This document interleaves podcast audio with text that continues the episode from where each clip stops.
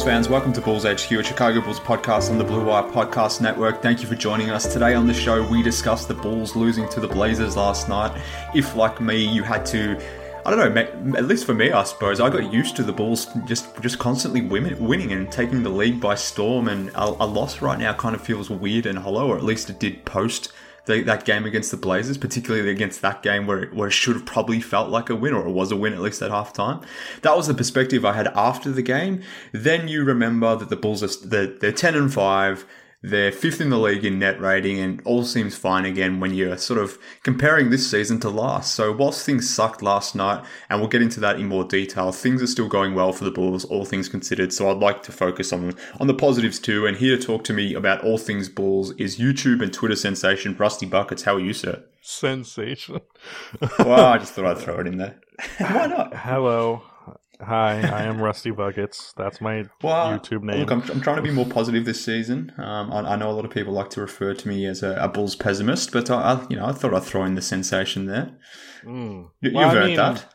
It's kind of hard to be pessimistic this time around. I mean, I know fucking Joe Cowley or whatever. Oh, can I curse? I forgot. Yeah, yeah, you, you can curse, but you can't say his name on the podcast. Ah, well, that guy, he he who shall not be named, he finds yeah. a way to be negative. But uh, yeah, yeah. Yeah, I don't see uh, Victor Oladipo in a first round pick leading to this record. So no, certainly not. Certainly not. Well, thankfully, uh, Arturas Karnisovas and Marc Eversley don't don't read the uh, Chicago Sun Times, which is good good to know. But um, yeah, like like I said at the top there, like yesterday, I was I don't know, like that was annoying because it should have been a win, and at halftime, mm. it was it felt like it was going to be a very comfortable win, and then actually, the third quarter happened because I moved out, uh, I can't yeah. watch all the Bulls games with my dad anymore, who is very much a fair weather fan. And now that they're good, he's tuning into every single game. But yeah, he yeah. texted me last night, uh, sweet and smooth right now. And then he goes, good first half. I'm out because he has an actual job. Uh, yeah. not my fault if they lose. And then this morning I just wake up to a well dot dot dot damn. it's like what a fifteen well, point lead a half. Yeah, yeah, yeah. Fifteen yeah. plus fifteen they were, and it, sh- it, probably should have been more if the refing in the first half was was really shit. To be honest with you, like that cost the Bulls to a degree. I w- I won't say it cost them the game because they most certainly ruined that themselves in the third quarter when they had ten turnovers in the third quarter. But um, they probably should have been up more than fifteen, all things being equal. But nonetheless, I guess the story for me was that third quarter and just you know, the, the amount of turnovers that uh, the Bulls committed in that game, it was unlike them. They, they've been like top mm-hmm. five, top six in terms of turnover percentage of this season. So they have been good at protecting the ball, but it just went all to went all to hell in that third quarter. I had yeah. no idea what these guys were doing. But, and, that, um, and it felt quarter. even it felt even worse than the numbers made it out. Yeah, like it felt worse than mm. ten. mm. It did, it did, and, and, I think maybe it felt worse because there was like several possessions where it was like successive turnovers, like maybe three, four, five uh, turnovers in a row type thing. So it was like just gifting the Blazers free opportunities to to go back and get some attempts, whilst obviously the Bulls weren't getting any shots up themselves. So they shot themselves in the foot. There was a lot of discourse about that third quarter, the turnovers, and um, I got got myself involved in it as I typically do. But um, I mean so much of the conversation was the, the, the center rotation and how a lot of these turnovers were driven by the fact that Tony Bradley was on the floor or Derrick Jones Jr. was out there and the Bulls weren't big enough. And I know I got into a bit of an argument there with my uh, good pal C Red Fred about this topic and a few other people, to be honest with you as well. But I mean, what, what, what did you think the, you know, in terms of the Bulls falling apart there in the third quarter or even the second half, what, what, what do you put that down to? Well, I mean, if we're focusing on the big man thing, I don't have anything in particular that stands out, and I, I'll say uh, because things have been going so well lately, I'm much less frustrated with that game than I probably would be under normal circumstances. But it's like yeah, I yeah, can take a yeah. little bit of an L after all the positive. Um, in terms of the center rotation, I'm of the opinion that the team just looks significantly better when they're going small, particularly with Derrick Jones Jr. at the center spot. And it's mm-hmm. not the fault of Tony Bradley, which I saw you make some tweet about this, but like the guy is a fine 15 minute per game rim protecting, rebounding big man who will finish a layup off of in the dunker spot and stuff like that. But you really can't ask him to do literally anything else. And that's fine. That's what he was signed for. He's a minimum player. He's not expected to be great. Uh, yeah still a little salty about the fact that he's wearing number 13. But uh, regardless, he's a fine rotation player for spot minutes and for certain situations. Uh, and he's being put in a lot of the similar positions to uh, Vucevic in the offense, where he's in the high post and stuff like that, trying to throw passes. There was yeah. the other the game the other day. Not, I don't remember who it was against, but I mean it might have been Utah, where he had like a couple like three turnovers in a quarter that were like all really ugly because he was put in these positions where he had to be a decision maker, and it's like it's not really his fault. It's kind of a similar thing that was um if I can draw a comparison, uh, Steve Kerr when he was coaching the Warriors after Kevin Durant left, and he ran the same exact play that they ran for Kevin Durant for Omari Spellman. Meanwhile, Steph Curry is setting an off-ball screen. It's like, look, I understand this is an effective play, but it's only effective with the proper personnel. So yeah. they're, they're putting Tony in these situations that only work if it's Vucevic and then people are like yelling at Bradley, and it's like I think that's more of a, a, commentary on Billy Donovan, even if I think Billy Donovan is like currently in Coach of the Year conversations. Yeah, I, I completely agree. I, I don't understand the uh, scapegoating, let's say, to, to Tony Bradley. Like, it, it doesn't make sense to me. I'm like, what what do you expect? That dude has been a journeyman. He's a role guy, signed for a min- minimum deal. Clearly, is not a starting material player. So uh, why are we surprised that he's making bad decisions, fumbling the ball in the starting unit. And we, have kind of forgotten that the guy missed, well, he was injured in, in the offseason as well. So maybe he's still tuning himself up. He doesn't look like he's in the, you know, the best peak physical form, let's say. So I, I just don't understand the discourse sometimes. Like, there's so many things there that would, would lead you to believe why he's not going to be an effective starter, clearly. But to your point, like they, they do look so much better with Derrick Jones Jr. at center, which is kind of an insane thing to say. But he completely outplayed Anthony Davis the other day. But unfortunately for for the Bulls, Derrick Jones Jr. had five fouls against the Blazers, which yeah. was kind of a reason why I guess uh, Billy had to throw out Tony Bradley maybe more than what he wanted, or why he had to go to Alize, or, or these sorts of things. I mean, we even saw Javonte Green at center, so uh, to your point about Billy being an awesome coach this season, which I completely agree with. Like, I think he's going to win Coach of the Year. Um, he's he's clearly mixing it up, but at the same time, like he doesn't have a ton of good options out there. But I, I have liked what I've seen from Derrick Jones Jr. at center. I don't know how sustainable it is, but it has been fun nonetheless. Well, I uh, this is a beyond the Chicago Bulls thing, but I am mm. kind of at a weird crossroads just with the center position. Period where I yeah. kind of feel like it's supposed to be dying, but we're also getting so many talented centers that like prevent it from happening. So like yeah. Jokic and Embiid, and I guess you could say Giannis a little bit there, and then AD, and then uh, to a smaller extent, guys like Vucevic or Karl-Anthony Towns. Uh, mm. Because they're so damn talented, we can't make this evolution yet because they will burn you. But at the same time, you see all the time where when both teams don't really have a dominant big man, the game always goes away from it. Like uh, the Warriors, they're always going to that death lineup. And I don't remember who I saw them play. No, I, it was when I saw them play the Hornets in person on uh, Tuesday or no mm-hmm. sa- uh, Sunday. Uh, yep. They the the the Hornets were running Kelly Oubre at center, because yeah, yeah, yeah. the the Warriors were running Draymond Green at center. So it's like, you know, Mason Plumlee and Kevon Looney are not going to be the decisive players here. They're not dominant big men. So they're like, we'll just run the small lineup. I think that's where the game will go, but it's the problem is guys like Jokic exist. And it's like, we can't just not have a big player on our roster.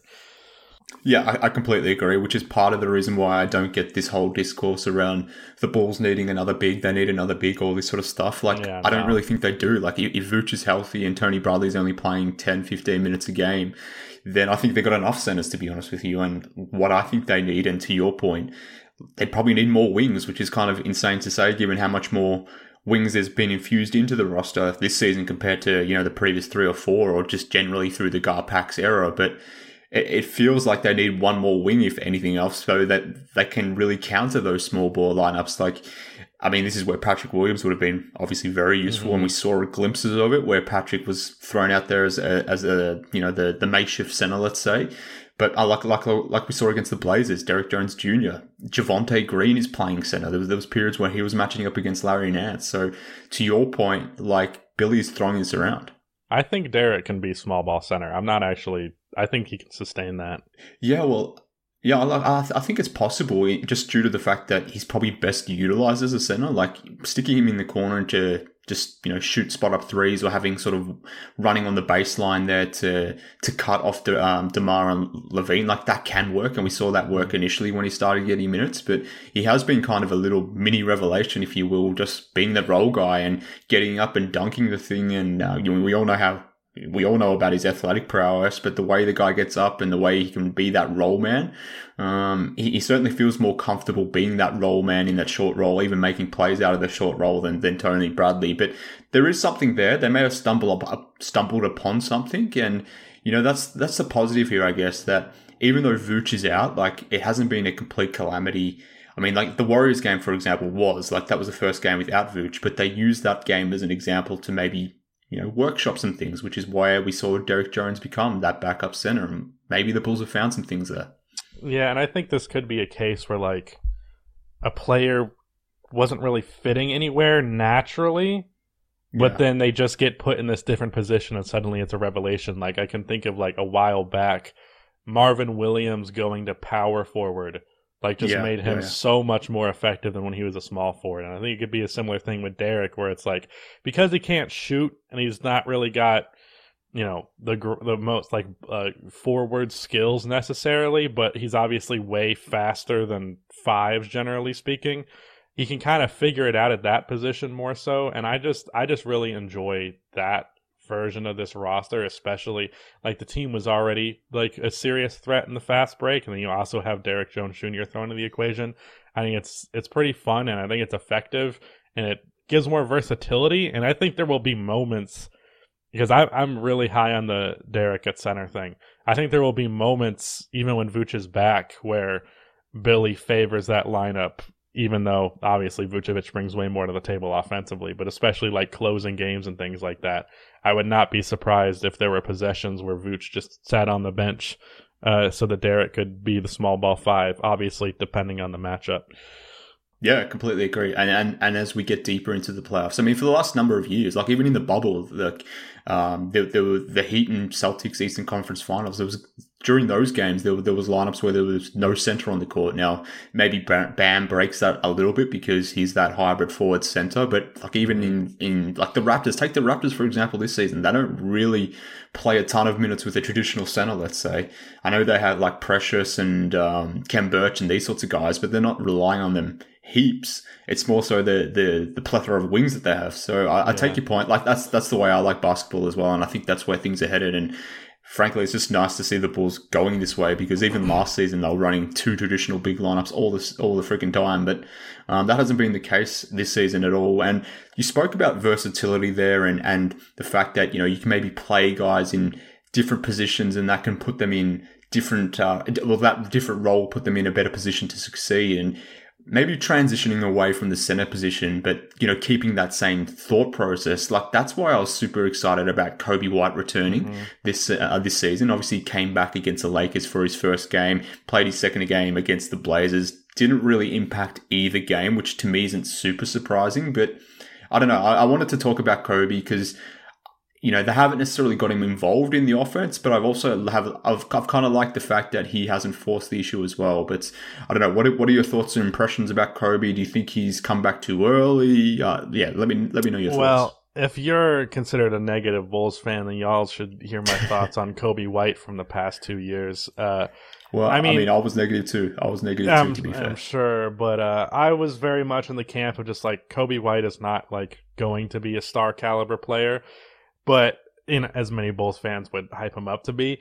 But now in this position that he's currently on with his roster is kind of the role that I thought he was always made to play. Um, yeah. I understand saying that about someone who's in his third year and like what 21, 22 years old or whatever is like um kind of weird and people like actually I'm pretty sure he's like 20 because I'm pretty sure he's younger than me. But uh he I understand saying like, oh, you're capping him off there, but like sometimes you can just tell with some players, yeah, and yeah. it just mm-hmm. it really feels like that's what Coby's role is made to be. So I think he'll be fine where he is. I'll just say the first two games. First of all, it's been very limited minutes, which I think is just a result mm-hmm. of like injury and restriction and all that. Uh, yeah. They haven't really looked for him, and that's the thing Mhm. is that if you're not looking for Coby on offense, especially running plays to get him open for threes and stuff like that, which is probably his biggest thing that he brings to the table currently. Uh, that not doing that kind of makes playing him pointless. Like at that point, you'd rather give Ayo the minutes for his versatility, but uh, I imagine that's just something that has to be adjusted to. And I imagine Billy doesn't want to mess with the formula all too drastically because it's been winning too much. So it's like a awkward situation for Coby where it's like we want to get you acclimated, acclimated, but we don't want to really want to deal with the negatives of that right now. So it's going to be a process, I suppose. Yeah, for sure. But but at the same time, like the more they limit Coby for whatever reason, the more I feel very confident about him. Like, and, and that's not to say like these two two games I've you know I've watched Coby and just been blown away with what he's done because obviously that hasn't been the case. But I like the fact that he hasn't come back in and just been an irrational confidence guy who's disrupted the flow, who's ruined um, how things are currently flowing within the offense, whether it's the first unit, second unit, whatever it may be. Like he hasn't tried to force the issue. So whilst I, I eventually expect him to round into form and to come off the bench and to, you know, get up buckets or get up shots to get buckets, at the moment, like I, I, like the fact that he's not forcing things, and he even like there's been a few defensive possessions where he's done some nice things as well. Mm-hmm. So yeah, he he has he hasn't been playing many minutes. They haven't necessarily been looking for him. He hasn't been looking to jack up shots, but he hasn't been a detriment in that in that regard either. And, and I kind of like yeah, the way he's he's come back kinda, and approached it. That's kind of why I had issues with Coby before. Is that like it's not even yeah. really his fault. It's just that like no one was creating shots besides for Zach LaVine, so it kind of fell mm-hmm. into his hands, and he just was not good enough at it. Uh, there was yep. one shot that he took in the first game. I don't remember who they were playing in that game. Uh, the one before the uh, the game Lakers? yesterday. The Lakers, yeah. He took a pull up mid range shot, and I was like, no, yeah, yeah, yeah, not yeah. necessary. We already have too many guys doing that. You don't need to do that. Shoot threes. like I like him just being mostly a shooter primarily right now, and then off the dribble occasionally is cool, but like don't I don't want like possessions going down the floor where it's like, oh yeah, this is a Coby White possession. Like if he's in the right position to score, go for it, but I don't want it to be like relying on him because we don't need to rely on him anymore. But that's also yep. a benefit because if he has a bad game, it's not nearly as big of a deal as it used to be.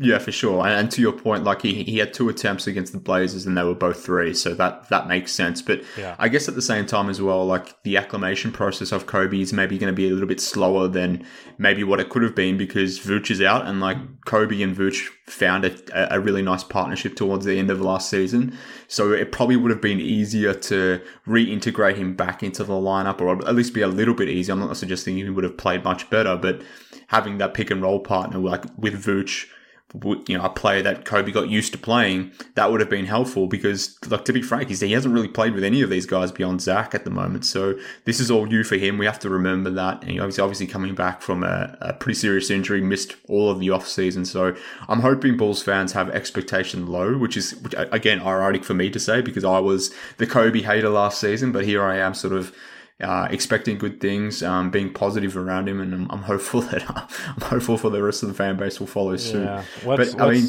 what's crazy about the Bulls right now is it doesn't even feel like they're.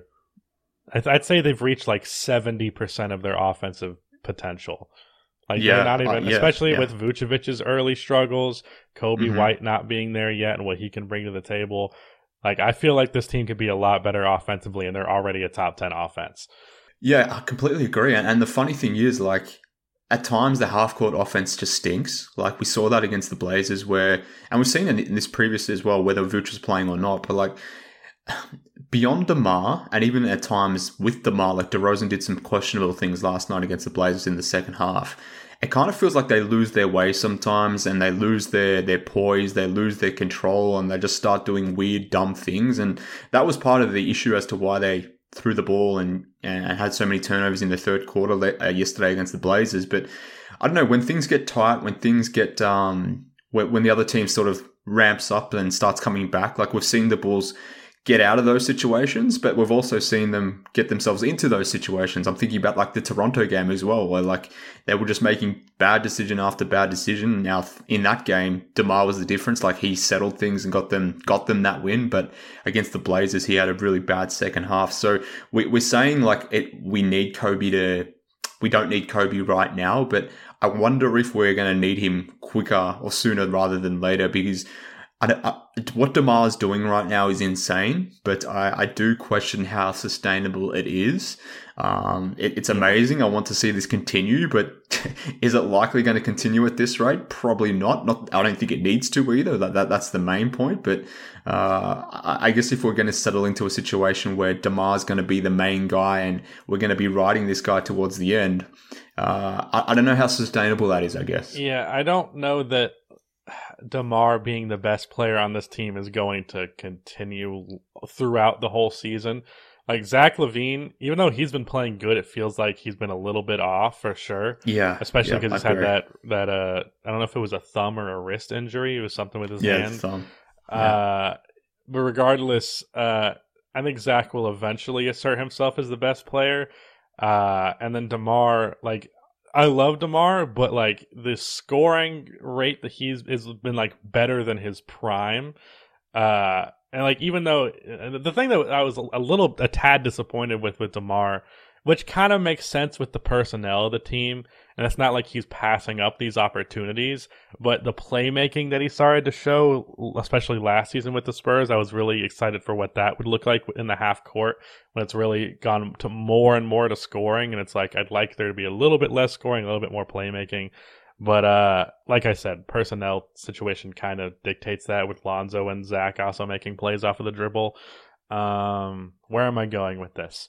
Uh, I don't expect, especially, I don't know what his percentages are, but it feels like his mid range game has been unbelievable. And like DeMar mm-hmm. is one of those players who is act- always like a little bit worse of a mid range shooter than you actually think he is numbers wise. Uh, for, like he has a crazy volume, but he shoots in the low 40s, which is enough to justify the volume, but you're not talking like S tier yeah. mid range shooters.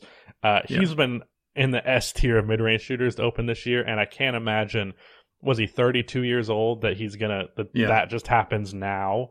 Like mm-hmm. it's not likely. It's not impossible, but it's very rare for that kind of thing to happen. I'd yeah, love to be I, wrong. I go back and forward on it. Would love well, to yeah, be wrong. I mean, yeah, for sure. But like, I mean, this is where I go back and forward on it. Like, Demar is probably on an unsustainable run here, which is fine. Like, if, if this is the 110% version of himself coming back to 95, 100%, like, he's still going to have an extremely good player. But where I go back and forward on this whole thing is like, he hasn't been in a situation like this before where he's had a player next to him like Zach who can take the primary defensive player uh, from the the opposition. That is, and nor has he played with a center who is as skilled as uh, as Vooch, to be frank. So like there's, mm. and, and you know you, you add in Lonzo and Caruso as well, who are the main guys taking the defensive re- responsibility. Like you're not uh-huh. putting Demar on a real. I guess a real threat, let's say, um, from an offensive standpoint. So there's a lot of things that the Bulls have done to to maximize the best of Demar whilst minimizing, you know, his true weaknesses. So whilst I'm not expecting him to maintain, you know, 26.6 points per game on 50% shooting, 35% from three, those sorts of things, I don't know how much it's going to come down. Like maybe you'll eventually come down to like 23, 24, something yeah. like that. But I, I, still think they they're getting the best version of Demar now based on all of his experience, based on how the team is constructed. So yeah, it, it's an interesting one. But you you you touched on a point that I wanted to talk about anyway. Like it's kind of insane to say this given that Zach is averaging 26 points per game, is almost at 50, 40, 90. Um, like, like those stats are just insane.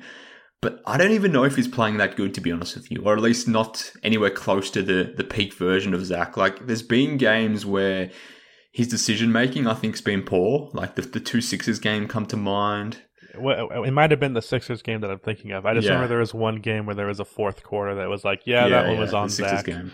Yeah, that that was bad. But like even yesterday against the Blazers, like he shot really well. Like he had uh, eleven of twenty from the field. Like you take that every day of the week, fifty five percent, seven of twelve from the three point line. So you read that and it reads extremely well. Thirty points uh, on 20 shots. Like he got to, he got 12 threes up, which is extremely important. Like he's starting to get back to the three point line, which is a thing that wasn't happening through the first 10 games, but it started to emerge Also, now. with his uh, injury, it seemed like he was just missing those more, especially when it was fresh. But Yeah, then yeah, he's more yeah. confident now. But like, I, like even despite that, there's things that he's doing out there from a decision making standpoint where I'm like, ah, I, I don't know if he's playing at a peak version of himself. Like it kind of feels like he's still getting used to the fact that he's actually supported now with by good players. And like he doesn't need to double clutch some of these jumpers or take a, a difficult spinning mid range jumper or these sorts of things. It's like just just get those two or three bad possessions out of your game and, Yeah. and can go to an even better level. It, it feels But, like um, there's an obligatory like two or three post fades from him a game, and it's like that's just not Yeah. necessary. Doesn't really. It, it goes in sometimes, but like I'd rather just have an offensive set than just hey, let's just throw away a possession on this shot. Similar to like the Vucevic post ups, where it's like, yeah, it's not the worst offense, but like we can do something Yeah. better every time. Yeah, exactly. Yeah, yeah, yeah. But I mean, there was there's a position that springs to mind from the Portland game. I, it was either the third quarter or fourth quarter, but he he was in the mid range. He was dribbling hard to his right, uh, picked up his dribble. There wasn't a pass uh, immediately available, so he starts spinning on the spot, um, pivoting around, and ultimately just ends up taking a uh, a twenty foot uh, fadeaway mid range jumper, which predictably doesn't go in because it's a low percentage shot. And I, I know it's not a turnover, but it, it kind of feels like a turnover. And those those are the types of possessions where I'm referencing where if Zach could just clean those thing up, those things up, maybe just clean up some of his turnovers as well, some of the bad turnovers, then I don't know. Like, I, it's it's insane to say, like I said, based on his percentages, but I, I still don't think he's playing anywhere near his peak form, which is again ironic to say, given that he had some just amazing defensive possessions against the Blazers uh, last night as well. There was one isolation possession where he was matched up on Dame in the fourth quarter, where he completely stonewalled him. So, like, Zach is making leaps. He's doing things well on the floor. So, don't get me wrong to anyone listening to this, but at the same time, like I don't know if he's met my expectations, and, and maybe that's partly just my fault because I had such high expectations. And I'm not saying he's playing bad, but uh, I also don't think he's reached peak form either, which is uh, going back to your comment around the offense, you know, sort of humming along at around 70% of what it ultimately can be. Like the scope in Zach to be better too. Yeah, I think if you weren't watching games and you just checked the box score, it'd be like, oh yeah, Zach LaVine's been fine, but it's definitely not quite the same. Yeah. But Yeah, you for know, sure, for sure. it, even if he just remained at this level, it's still very good. It's just not quite what it could be. Yeah, I, I, totally feel that. But It feels I mean, it feels I- weird to get nitpicky right now. Like It- things are going yeah. so good, and I felt justified being nitpicky when we fucking sucked. like the team's good, so like sure there are things that could be improved. The seventy-two and ten Bulls could have won ten more games, but like I'm not really going to complain about it too much right now. Yeah, no, I, I, I totally get that, and uh, I, I guess I, I have a tendency to get nitpicky, uh, and that's and that's fair. But uh, I, I, at the same time, like that's exactly how I feel about this discourse around the whole center thing. Like people, you know, banging on about the not enough bigs. Are like Tony Bradley and Vucic are big enough. I won't get into that again, but n- nonetheless, like uh, That's just more I- I- I- traditional basketball people who don't understand where Yeah. the game is going. Potentially like a C Red Fred, potentially. Shout out to C Red Fred if you're listening. Hope you. He's probably not listening. Why would he be listening? But um, if you are, uh, take that slander on the chest, mate. But uh, another thing that I keep constantly keep coming back to with this team, like I'm amazed by the jet level of defense that Caruso and and Lonzo Ball are bringing to this team right now. Like Caruso absolutely owned owned CJ McCollum in that first quarter uh, against the Blazers. Lonzo Ball was doing some amazing things defensively on Dame as well, and I was sitting back wondering earlier in the season, like, what the hell would the Bulls record be without DeRozan? But at the same time, like, you think about this too and extend this, this that thought process to Caruso and Ball. Like, I mean, what version of Damari getting without Caruso and Ball? What what is the the Bulls' are record without these two guys? Like, they have completely remodeled and shifted the way this team operates to the point where it, it doesn't even make sense. Like, Caruso was one assist shy of a triple double yesterday. Played amazing defense as he typically does. I have no no idea what the Lakers were doing getting rid of him, and you know I'm, I'm, obviously very thankful. But similarly as well, like what the hell were the Pelicans doing getting rid of Lonzo Ball? It, it makes no sense to me because these two guys have just been so damn good, and, and I'm um, I'm very thankful that they're ended, they've ended up in Chicago. I am very happy to benefit off of other franchises' incompetence. Yes, I will say it's, it's I'm nice. also I, I feel very vindicated about the both of them because mm-hmm. when they signed Caruso, I hadn't I didn't see that one coming whatsoever. But when they did, and I saw everyone saying he was overpaid, I was like, you don't know shit about Alex Caruso other than the memes. So shut up and actually watch him play because the dude is just one of those players who's going to win you games with the little things. Uh, and then Lonzo Ball, back in 2017, or not 2017, 2018, when the Bulls got the seventh pick yet again, I was fully in the camp of, and this is when he was on the Lakers, so he was not proceed very well. I was like, trade that pick for Lonzo Ball right now. It's the right decision. And now he's here these two years, or three years later, and he's fan favorite. Lonzo is Alex Caruso, same thing. So the point is, I was right, and you're all fools. yeah, well, I mean, even even beyond that, there was I think the Coby draft as well um, when he ended up with the Pelicans, or you know, was when that whole thing was happening with Zion and AD. Like, I know that there was a lot of chatter amongst the fan base to go in and grab Lonzo. Then, obviously, the year after that as well, around the deadline with the whole Lowry for Lonzo thing, like. He's clearly been a, a focus of some within the fan base and even within the team, to be honest with you, whether it's the AK uh, regime or maybe even the Garpax regime, maybe they had some eyes on him too. But nonetheless, like again, like going back to what I said before, I, I just don't know what the record of this team would be. Like it certainly wouldn't be a good one. What's also great about those two is that it's like it's infectious. Like Demar and Zach yeah, are playing 100%. the best defense of their careers right now, and I think it's just mm-hmm. because what those guys are doing just bleeds into their play. And like they're not great, but like you see them consistently, at the very least, putting in the effort. Uh, there are a couple of possessions that stand out to me, especially in the um, Warriors game with Zach where he just fell asleep at the wheel because he has those happen sometimes, especially off the ball. But like mm-hmm. by comparison to what those guys have been for their career, like Demar has been a plus defender and Zach has been a neutral, if not plus defender, and that's a lot to say for the both of them. Yeah, and like move and, and bringing that to the offensive side of the ball, like Zach threw a pass against the Lakers, which in the moment I thought was maybe the best pass he's ever thrown in his career. Maybe I was wrong in that in saying that, but like the play before, like Lonzo threw or grabbed a rebound and threw a, a you know basically a full court pass or a three quarter court pass up to LaVine for a dunk against against the Lakers, and it was just you know beautiful basketball. Just did a a very Lonzo typical thing. But then literally the next possession, Zach gets the ball again in a similar spot, three quarter court, and he hurls down a, a just an amazing pass to Lonzo yeah. for the transition bucket. I so like when thinking during about, that pass, I was like, I don't know that I've seen Zach throw a pass that good yeah, before. Yeah. Exactly. it's very like, casual. It, it, was very casual. No one really freaked out about it. And I was like, that was kind of insane. For sure. Like you, we haven't seen that sort of thing from Zach before, at least not consistently. But to your point around you know, the, the value that Lonzo and, and Caruso bring and the way they play is maybe infusing itself into others. Like that was a, a direct example for me of, of where I've seen that. I will say up until the last two games, because he went off versus the Lakers, went off versus, well, not quite as much versus the Blazers, but uh, he, he had a lot of good drives in that game. Uh, Lonzo did seem a bit disappointing scoring the ball wise, but now yeah. those two games have just elevated his numbers so much where he's like at 13 points now, 45% from three on seven attempts, which is absolutely bonkers. Uh, and you know, I can't complain too much because of the defense he's bringing to the table, but I did want a little bit more from him scoring the ball wise, but uh, again, I, I, I feel a little silly harping on this stuff too much. yeah, and, and going back to your comment about the nitpicking thing, like I catch myself like getting annoyed when Lonzo ever, whenever he takes a shot within the within the three point line. Like just just don't do that. I hate it when he goes for a layup and predictably misses.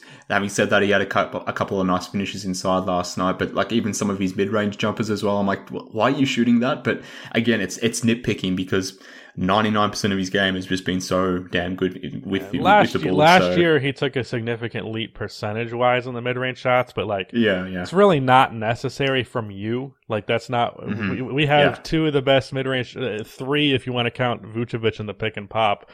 at least not this year so far, but should be best mid range shooters in the league. Three of them uh, up Mhm. there. Not really necessary for him, and that's my same gripe with that Coby White pull up, where I was like, we really don't need you taking that shot. It's just not necessary. Yeah, no, no, I completely agree. And uh, another takeaway that I had from this Blazers game, and just more generally watching this team over the season, was I'm kind of more confident in the defense right now than the offense. To the point where, like, the Bulls currently sure. sitting at ninth in defensive rating, they're ninth in offensive rating. So that you know to be top ten in both is is obviously huge. And like I mentioned at the top, they're fifth in net in net rating, but at this moment in time, which is kind of insane to think about, like I didn't think they were going to be a good defense, maybe an average defense, but to the fact where I have more confidence in them now being a better defensive team than offensive team, that's it's kind of strange and wild to me. But I mean, where like I said, where it sits right now, they're both they're ninth in both offensive rating and defensive rating. I mean, ultimately, where do you feel they sit in both of those things? Do you feel more confident in the defense, or like you mentioned before, that they're only operating at seventy percent maybe on offense? Do you think ultimately the offense will be more pow- uh, powerful than the defense? Uh, I mean, I think as the season goes along, the Bulls will crack to like at least pushing like a top five offense. And in the defense, Okay. honestly, I mean, I feel vindicated once again uh, with the defense thing is I was arguing all offseason, like, you motherfuckers saying that the Bulls are going to be a bad defense. I am telling you they're not. Now, when they were like, for like the first two weeks of the season, they were like top five. Wasn't expecting that to maintain itself. yeah, yeah, yeah. But I yeah. think they can remain a top 10 defense. If you would have told me before the season started they'd be like the ninth best defense, I'd have been like, yeah, that sounds reasonable. But my main argument, like if you would have, if you said, oh, they'll be like the 15th, I was not going to get mad at you for that. But people were like, oh, they're going to be the worst defense in the league. I was like, shut the fuck up. There's so many teams with way worse defensive personnel who don't have a coach that's known for their defensive prowess. Like Yeah, obviously they're not going to be the worst defense in the league or anything in that category. So that's Yeah. nice. But I think they can maintain the defense, especially because I think a lot of it, I think it's been both good from the personnel and the coaching standpoint. And rarely do you get both of those to the extreme that the Bulls have had it. Um, and then uh, offensively, like I said, I don't think they're near their potential yet. And I'm pretty confident they can get there. Yeah, 100%. And so much of regular season defense is about scheming, but also just turning up every single game. And to your point about Billy Donovan coaching a good defense, like every single one of these players right now is completely engaged. He has them within his. Uh, like he's clearly obviously got something through this team where they're, they're all playing for him and they're all doing what is what is expected of him. Like you mentioned before, Demar and, and LaVine, whilst they're not perfect defensive players, they're making defensive plays. So yeah, it, it has been shocking to a degree. Like I, I was one of those persons that thought that would be maybe somewhere between thirteen and seventeen on defense, which I would still be re- like if, if that was ultimately where they were, if they ultimately fell as a 13 defense, 13th best defensive team in the NBA, but were a top 10 uh, offense, like that's still a very very good team. So, but for them to be you know nine, ninth that they are as they are now, but they've been higher even before, like that's where things where we can start talking about this team being more than a you know a first round team and maybe being something a little bit more. So it's interesting how it's going to play out, and, and I guess what potentially may lead to them being something more than a first round team is the way they've started racking up wins. So uh, they're, they're two and two on this West Coast trip. They've got one more game here coming up against the uh, the Nuggets on Friday night.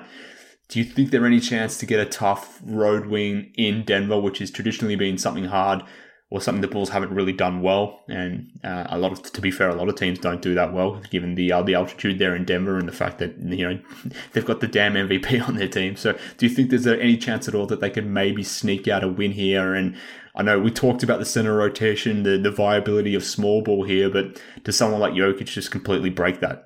Yeah, well, a hot take here. Uh, Jokic is a whole lot better than Anthony Davis, and oh, yeah, easy.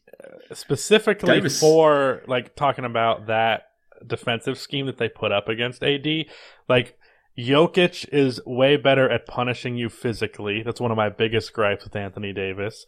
And then Yeah. also the personnel on the Nuggets, while it's not nearly as good as it should be because of all the injuries and stuff, uh, I think they're a better shooting team from outside for sure. You can't exploit Westbrook and things like that. Um, and Jokic is way more capable of finding the open man. So if you run that small ball and you're trying to throw double teams at him constantly, he's going to make the right pass. And the thing is, I'd rather give Austin Rivers, I'd rather have Austin Rivers beat us than Jokic. But yeah. Austin Rivers beating us is more likely than Kent Bazemore or whatever. Uh, so to that end, uh, I think they run a similar scheme. I think it's just notably less effective. Uh, and then you're going to have to beat them on the offensive end, which is weird because the Nuggets have been weirdly good defensively, especially from the, the, the jump that Jokic has taken on that end. Um, I think it's possible, but I'm not banking on it. I was really hoping to beat the Blazers because I was pretty confident they weren't going to beat the Nuggets, but at the same Yeah. time, the Nuggets offense right now is a Jokic solo act. The, Mhm. the thing is, though, it's a damn good solo act. Yeah, for sure. And to your point, they're 17th on within offensive rating. They're third in defensive rating. So, uh, yeah, that's kind of. I wasn't expecting that to be honest with you. But to your point, like around that Blazers loss, like now that you said that, like the fact that you know you were expecting a loss to the Nuggets, like I. I, I felt this, but I don't know why. I didn't think of it myself. But maybe that's why I was annoyed about losing that Blazers game because you could have ended the road trip three and two if you just assumed that Denver loss was go- or that Denver game was going to be a loss, which I'm assuming it will be. But I don't know. Like maybe I was expecting them to to to lose the Lakers as well because I thought AD was going to just completely truck this small lineup. But I don't know. A- AD's um, I don't, I don't know, I don't know what the deal is with that dude, but yeah, he's no Jokic. He's not, he's not anywhere close to that guy. So, uh, yeah, I'm, I'm kind of the- scared of this game, but at the same time, like uh, coming back to what we've been saying about nitpicking and expectations and those sorts of things, I think I would have taken a two and three record on this five game road trip, having known that literally before they were jetting off, Vucevic was out with COVID. So. Um, I guess that's the perspective that we ha- we need to have if they, will, for whatever reason, drop this game.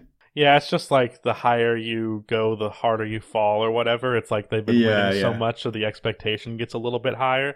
Uh, like initially going into this like three week stretch of November that was like a brutal schedule, we were all Mhm. collectively like, if they escape 500, we're good. And then now I think overall they're definitely above 500 for this for November, and Mhm. you know the fact that they're going to not close it out quite as strong, assuming that they do lose that Nuggets game, will be a tad disappointing. But at the same time, going back a month ago, we would have been cool with it. So I don't know. Yeah, exactly. And then, you know, when they get back home, uh, Sunday night they've got the Knicks, Monday night they've got the Pacers, two teams who aren't really playing good basketball at the moment. Um, and followed up by on Wednesday night, they've got the, they hit the road again. They go to Houston, and then they hit the road again on Friday night against the Magic. So I won't say they go will go four and zero once they get back from this road uh, this road trip, this West Coast road trip. But th- they've got four games coming up that against you know, winnable games, let's say at least three of those games are below 500 teams. The Knicks are playing below 500 basketball at the moment. They, they lost the other day to the, uh, the Orlando Magic. So, yeah, I really, it's, it's I still, really need that win versus the Knicks. yeah, I, I can't handle them losing that another game to the Knicks, but um, Yeah. I'm, I'm confident that that won't happen given how the Knicks are playing at the moment. Hopefully, hopefully, Yeah. but look, nonetheless, wood. we'll see how things go.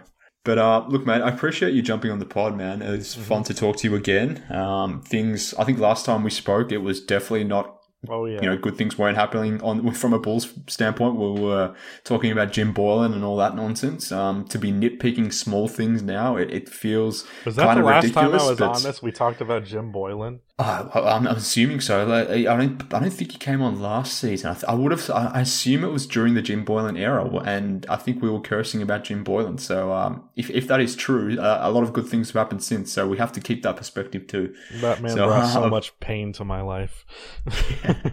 Thankful. Oh, I was going to say thankfully it's over, but I mean he's he's found his way. Out uh, he's found that that bald head of his has found a way to get on TV somehow. So um, I don't know who he knows, who he's got over someone, or, or whatever the deal is, but. How this guy continually turns up and gets gigs. long I mean, he's as he's coaching not- Team USA as well. As long as he's not coaching my team, I don't give a shit anymore. Yeah, fair, fair, fair. Just, just get him away, I suppose. But uh, look, mate. Nonetheless, thanks for jumping on. I mentioned at the top there that you are a YouTube and Twitter sensation, so I don't feel like I need to tell people where to follow you because they Uh-huh. probably already are. But um, maybe, uh, you know, just in the rare chance that someone isn't, just let them know where they can catch you. I'll up. say Twitter, you get very different content than you do from my YouTube channels. Uh, my main channel is Rusty Buckets, and my second channel is very creatively named also Rusty Buckets. On that channel, I do post game recaps, just talking about every, uh, not every game, but like three or four games a night, and then every Bulls game because I'm checking that. So if you're looking for Bulls commentary specifically, I'm pretty much talking about every Bulls game on that channel whenever they happen. And then my main channel is just NBA topics in general. And I know this video would interest you. I'm about to do a deep dive on how mental health is discussed in sports, specifically Ooh. talking about the Ben Simmons uh, situation. Definitely, uh, I'll definitely be catching that one. Uh, the, the, the, discourse around Ben Simmons is ridiculous at the moment. Um, I won't get into it because I'll go on a, a, long, long rant, and I'm sure you will be doing so in your video as well. So uh, I'll save yeah. it for the I'm sure, and, and, the responses you're going to get get to that was going to be uh, very very interesting. But uh, we'll, we'll leave that one there, I suppose, because it's uh, like I said, I could go on a rant for that one for for a number of reasons and for a number of obvious bias reasons as well. But nonetheless, man, I appreciate you, you coming hear the on. bias in for... the accent. exactly, exactly, exactly. But uh, yeah, thanks again for stopping by on yep. Bulls HQ. Whilst yep. you guys are out there following Sir Rusty Buckets there on Twitter and YouTube and all that sort of stuff, the guy's just dominating that space. Uh, if you want to throw me a follow out there too, at MK Hoops, follow the show on Twitter as well, at Bulls HQ Pod. If you want to be part of Bulls HQ Discord, join up now, but either via sending me a DM on Twitter, or you can actually find an invite to the, the Discord in the episode description of this episode. Uh, as always, subscribe, rate, review, share the podcast with your friends, all that sort of stuff. It helps a lot. Um, and if nothing else, it really helps my ego. Um, lastly, any suggestions, questions, or ideas for the show, um, drop me an email, bullshqpod at gmail.com. I'm always happy to hear from the listeners. But uh, that just about does it for this episode of Bulls HQ. Again, thanks to for uh, for Rusty for jumping on. Unfortunately, the Bulls the Bulls you know dropped the game here. I would have preferred to have been talking about a win, but um, like we said, things are still uh, pretty rosy from a Bulls point of view, and I'm assuming that's going to continue for the rest of the season. And as it does, obviously there'll be more episodes of Bulls HQ coming your way, and uh, the next episode of the show should be a a different one, a special one. I'll leave it at that. I won't uh, give away too much details, but it's going to be a little bit of a different feel. But nonetheless, um, appreciate everyone tuning in. Speak soon, Bulls fans.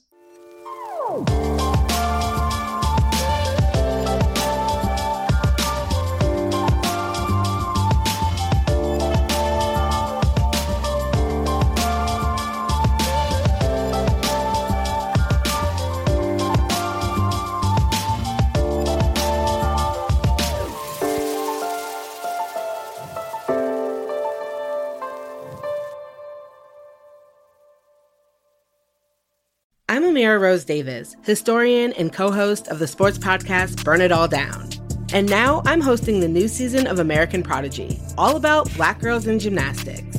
For the last 40 years, black gymnasts have moved from the margins to the core of the sport and changed gymnastics along the way.